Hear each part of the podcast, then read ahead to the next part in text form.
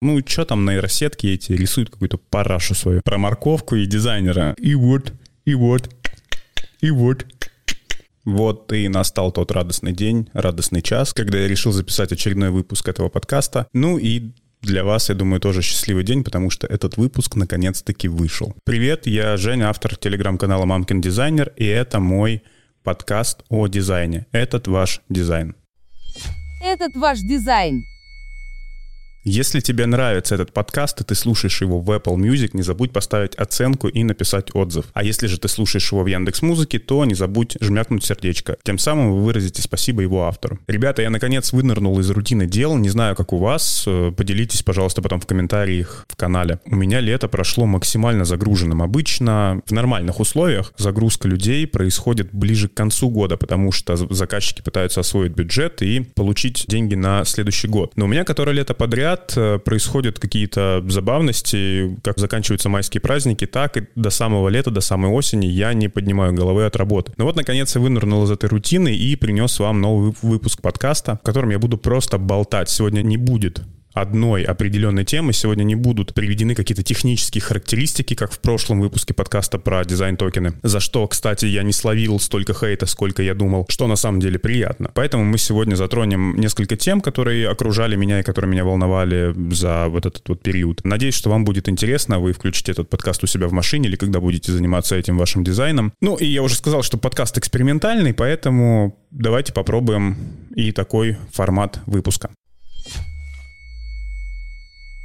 Как я уже сказал, все лето у меня прошло в дикой загрузке, и частью этой загрузки были собеседования. В июне и в июле я провел более 100 собеседований на позицию дизайнера. И знаете, к сожалению, я нашел только одного человека, и он сейчас успешно трудится в продукте. Мне говорят, конечно, о том, что я предъявляю слишком высокие требования, но мне хотелось бы найти какого-то среднего специалиста, ну, точнее, мне хотелось бы найти специалиста, который вот усреднен, да, который балансирует между аналитикой, исследованиями и дизайном и не впадает в какие-то крайности. Были действительно очень классные, хорошие кандидаты, ну, и были некоторые перекосы. Например, только в аналитику. Очень классные кейсы, очень классные метрики, очень классные результаты, там исследования были, результаты исследований хорошие, но UI выглядит как будто бы его спроектировали в Акшуре, как будто бы это незаконченный дизайн. И есть история наоборот, когда UI, ну, просто великолепный, я не мог оторваться от экрана, чтобы не, не разглядывать, знаете, каждую деталь. Но на собеседовании выясняется, что человек не ходит, не анализирует, не смотрит, а как у других сделано, не прикладывает какие-то референсы. Референсы есть, но они более визуальные,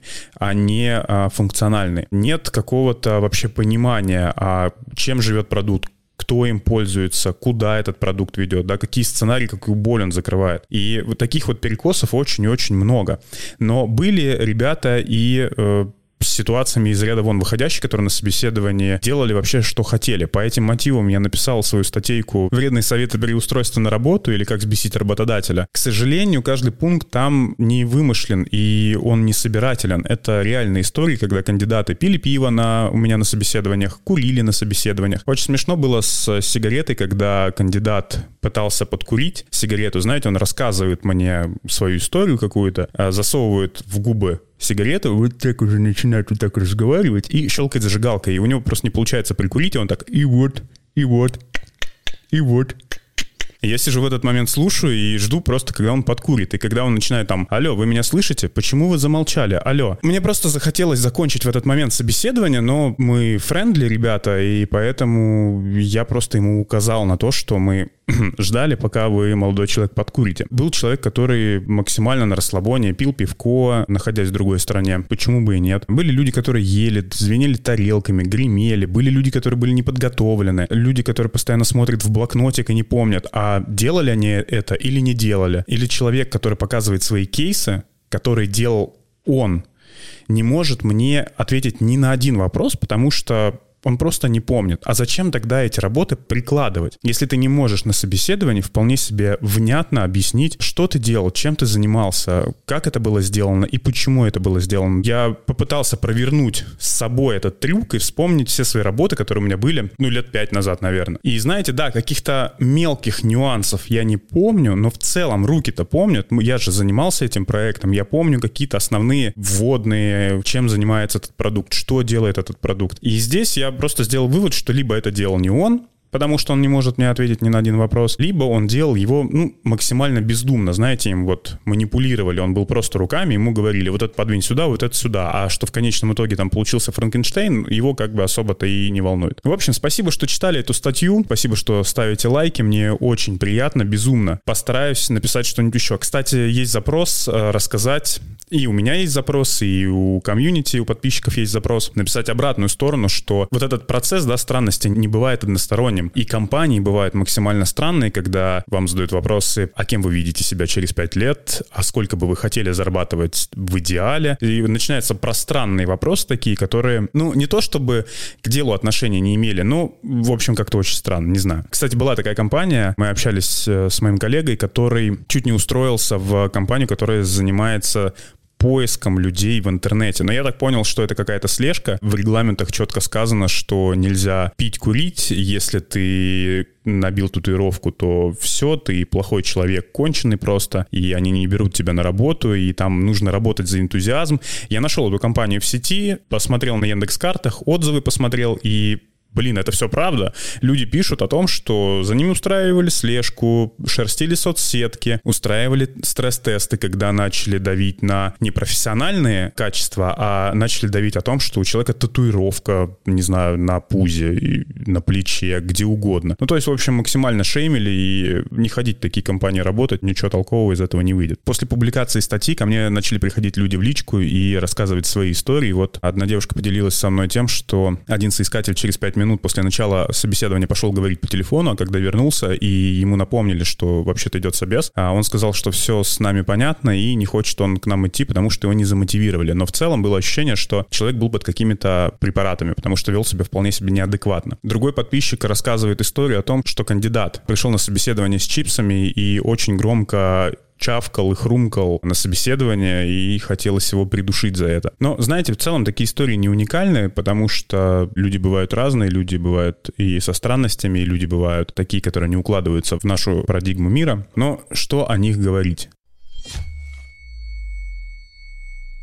А еще недавно в канале я написал небольшую заметку про морковку и дизайнера. Просто мне захотелось завернуть это все в такую метафору, и начался холивар. Ну, с одной стороны, я подумал, блин, а что вы холиварите? А с другой стороны, я подумал, блин, прекрасно, у меня жил чатик, у меня жил канал, там аж 40 комментов накидали. Я не претендую на звание самого правильного толкования грейдов. Важно понимать, вот эта тема с холиварами, она в интернете очень и очень давно. В каждой компании разные требования. Для кого-то человек, который лидил команду команду в своей компании, является middle специалистом в другой компании. И это вполне нормально. Важно понимать, что компании и дизайн-отделы в данном случае требуют каких-то других навыков, потому что у них э, другие бизнес-процессы, у них э, другие процессы именно рабочие. Но, в общем, получилось забавно. Меня просто один подписчик спросил, слушай, а чем middle от senior э, отличается? А я в этот момент, ну, у меня телефон был открыт, я в этот момент что-то готовил, и мне пришла в голову такая мысль. Спасибо, что накидали комментов, спасибо, что накидали своих мыслей, мне очень приятно вот тема такая очень скользкая, для каждого она будет своя.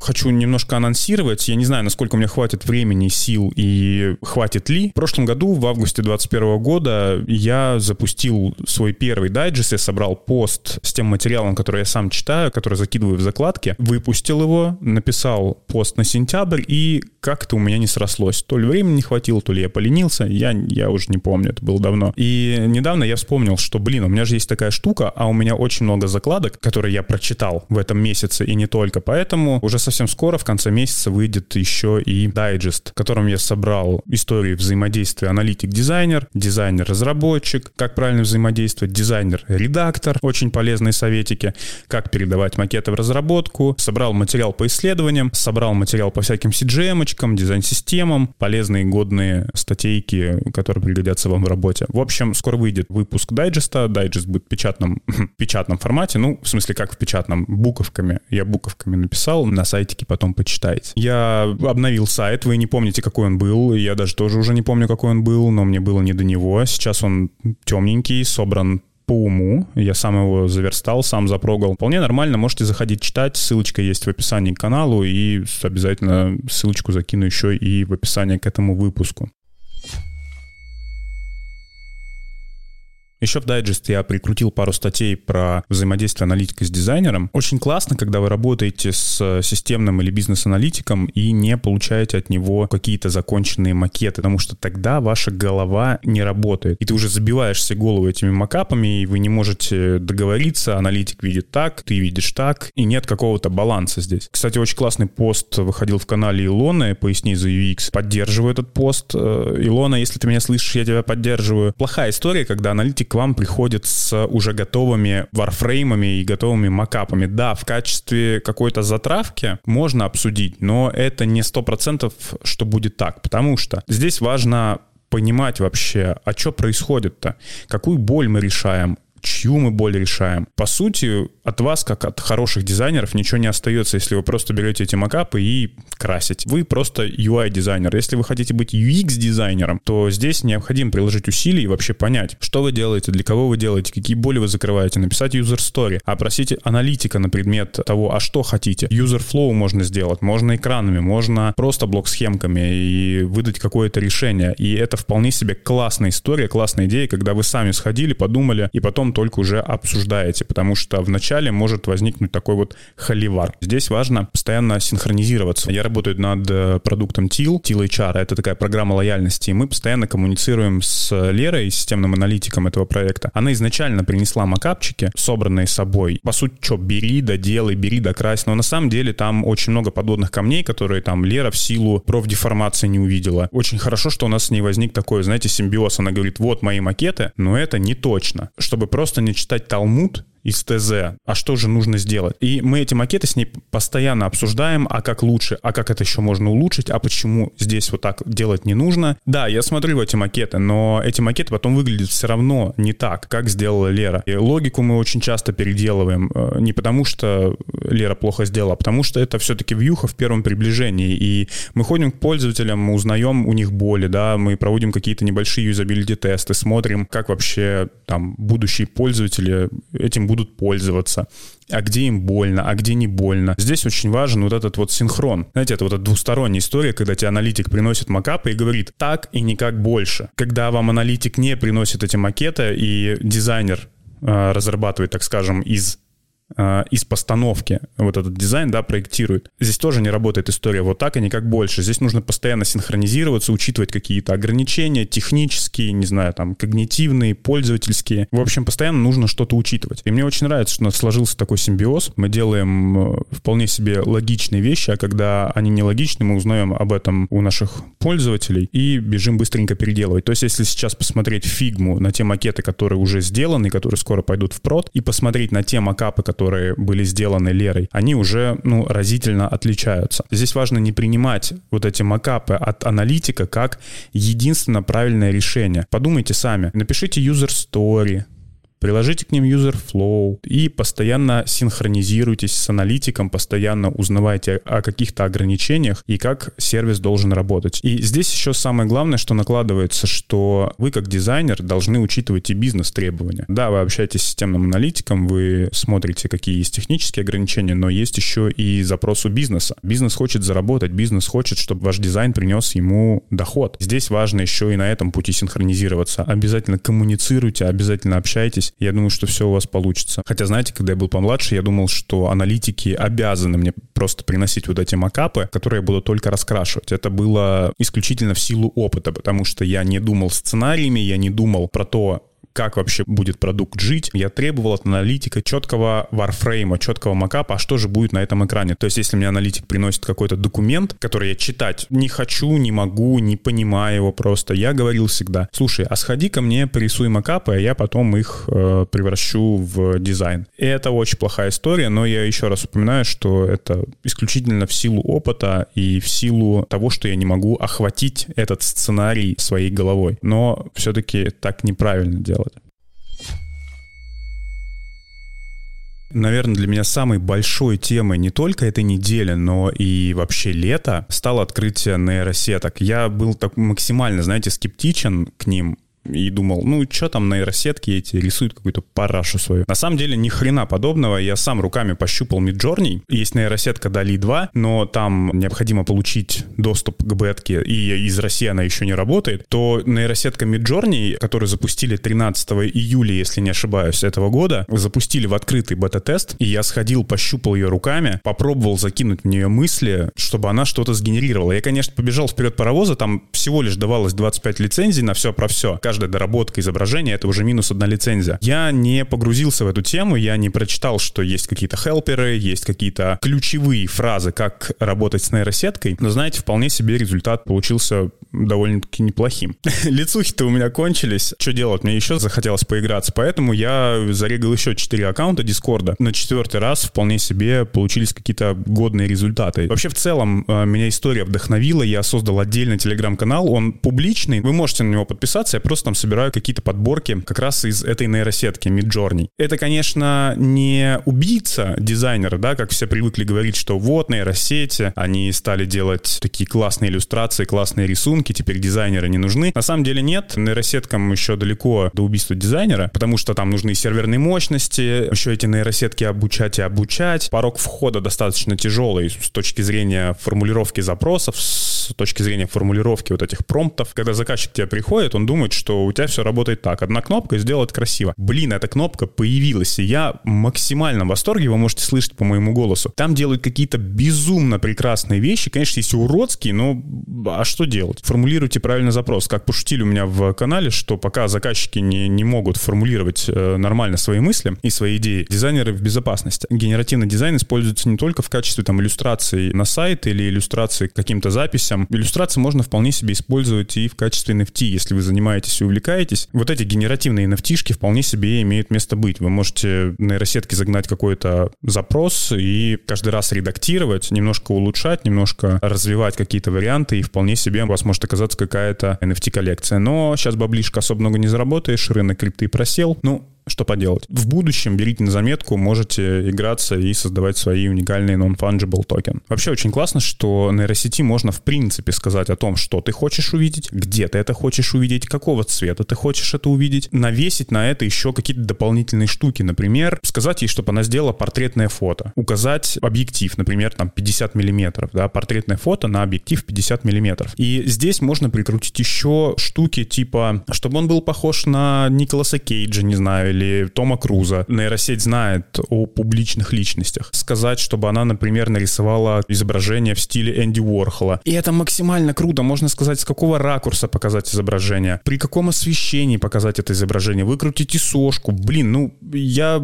я вообще в восторге. Я, наверное, не заткнусь никогда с этой нейросеткой. Но я постараюсь особо сильно не спамить этой инфой в канал. На VC уже написали пост о том, как а, нейросетка помогает в бизнесе. Кейс от компании XCOM Shop. Они занимаются блоками питания, если не ошибаюсь. Писал статью маркетолог, э, который жалуется на то, что у дизайнеров постоянно не хватает рук и времени, чтобы делать какие-то баннеры. И, блин, да, круто, они в нейросетке, в Midjourney, они генерируют вот эти самые блоки питания в различных там позах с различными визуальными эффектами и просто потом докручивают на самом баннере. Это же прекрасно, ребята. Это не то, что отнимает у дизайнера работу, это не просто инструмент. Нейросетка может стать полноценным участником вашей команды. Я максимально вдохновлен этим. Очень круто. Ребята рассказывают, почему они выбрали Midjourney в отличие от Дали. И следом Маша Верхунова рассказывает о брендинге и почему при большой вариативности графики все равно приходится пользоваться услугами дизайнеров. Э, рассказывает про нейросеть от Лебедева Николай Иронов. И рассказывает, почему это не панацея. Я согласен, что нейросетка очень долго еще не заменит дизайнера, потому что, ну блин, потому что я уже сказал почему. Какие-то ребята анонсировали Ando AI, плагин для фигмы с нейросеткой. Там достаточно просто ввести какой-то силуэт изображения будущего кривыми и потом написать просто prompt-запрос, что необходимо изобразить. И прям в фигме этот плагинчик будет вам отрисовывать необходимое изображение. Но это пока анонс. Я знаю, что он называется Endo AI. Я порыскал Figma community, пока такого плагинчика еще и нет. В общем, прикольно все эти телодвижения с искусственным интеллектом. Посмотрим, к чему же он приведет. Уже шутят о том, что скоро появится новая профессия, она будет называться манипулятор нейросети или промпт-дизайнер, который будет прикладывать максимально усилий, чтобы на выходе получился максимально реалистичная и нужная картинка по техническому заданию от заказчика. Я написал небольшой гайд по тому, как воспользоваться нейросетками Journey. Можете найти у меня на сайте uxrdesign, uxrdesign.ru. Ну, я еще прикреплю ссылку к этому выпуску. Обязательно почитайте, там вполне себе несложно. Хотел рассказать, что в канал рекламу я не даю. Я не знаю, насколько вам ценна и нужна эта информация, но мало ли, э, если меня слушают будущие рекламодатели, канал рекламы я не даю, ко мне приходят из всяких скиллбоксов, гигбрейнсов и прочих. Я принципиально не беру их рекламу. Я могу только порекомендовать какой-то сервис или какой-то какой канал, только потому, что он хорош. Был недавно пост про парк интуиции, и я рассказывал про книгу Женя Рутюнова «Сложный дизайнер». Блин, классные штуки. Я сам купил книжку Женя Арутюнова. Я сам читаю эту книжку, мне очень нравится. Она такая недушная, вполне себе нормальная, что, собственно, вам рекомендую. И я уже как-то пару раз ее рекомендовал у себя в канале. То есть такая, знаете, реклама-рекомендация. Вот. И, кстати, за рекламу денег я не беру, поэтому если вдруг что-то захотите запустить у меня в канале, welcome, если это будет хорошо, вот, я обязательно порекомендую. Говорю здесь уже с вами 48 минут, выпуск этого подкаста станет минут на 15. Наговорил всякого. Не знаю, будет ли э, следующий выпуск в таком формате. Я усиленно ищу себе ведущего на подкаст или ведущую, где бы ты ни был, приходи, мы с тобой обязательно пообщаемся и поговорим о том, о чем мы можем поговорить. Ребята, это был Женя, автор телеграм-канала «Мамкин дизайнер». Подписывайся на канал в тележке, ссылка будет в описании к этому выпуску. Ставь лайкосик на Яндекс Музыке, если ты слушаешь там. Ставь оценку и отзыв обязательно на Apple подкастах, если ты слушаешь там. Ну и вообще, в целом, будь здоров. Спасибо большое. Пока. Этот ваш дизайн.